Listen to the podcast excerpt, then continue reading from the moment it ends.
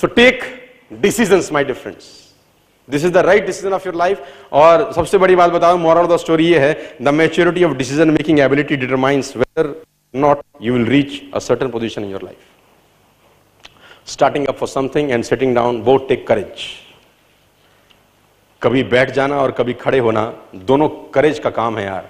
But knowing when to do so take wisdom कब क्या करना है ये बड़ा इंपॉर्टेंट है यार। है ना? वो कहते हैं, बच्चे को बोलना सीखने के लिए दो साल लगते हैं।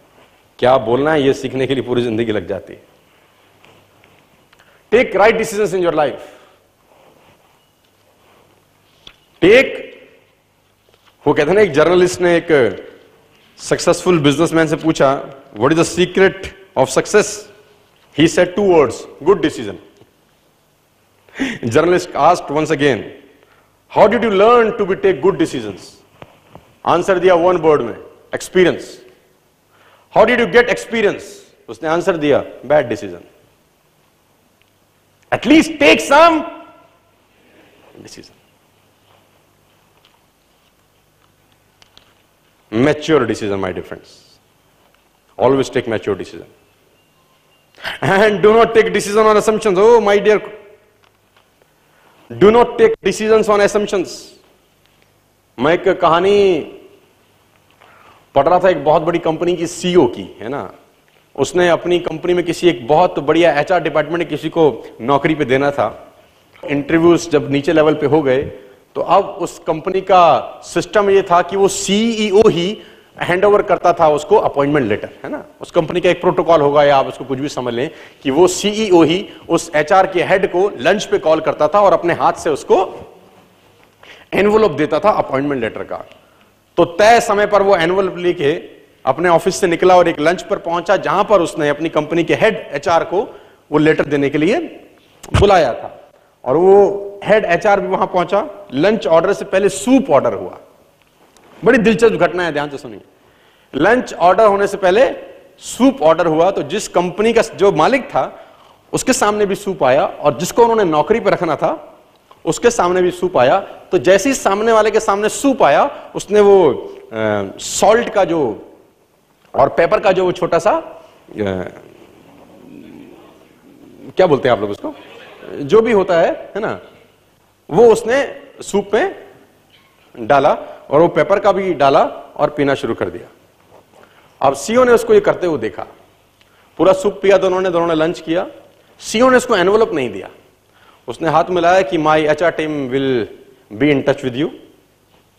Nice meeting to you. वापिस आ गया।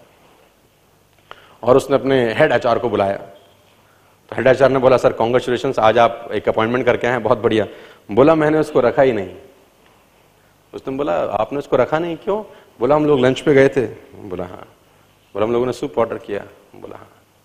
बोला, उसने टेस्ट किए बिना कैसे नमक डाल दिया? उसको पता कैसे चला कि इसमें नमक कम है?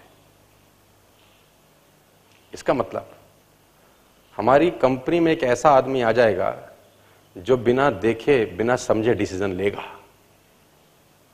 हाँ टेस्ट करने के बाद नमक डालता मैं समझता। उसने बिना टेस्ट की नमक डाला कैसे?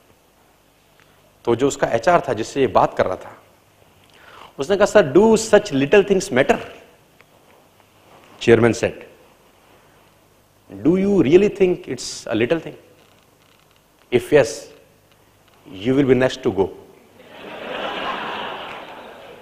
you will be the next to go तुमको लगता है छोटी बात है? Don't take decision on assumptions my difference और अधिकांश लोग मरते ही एजम्पन में डिसीज़न लेकर है। एज्यूम कर लेते हैं, बस।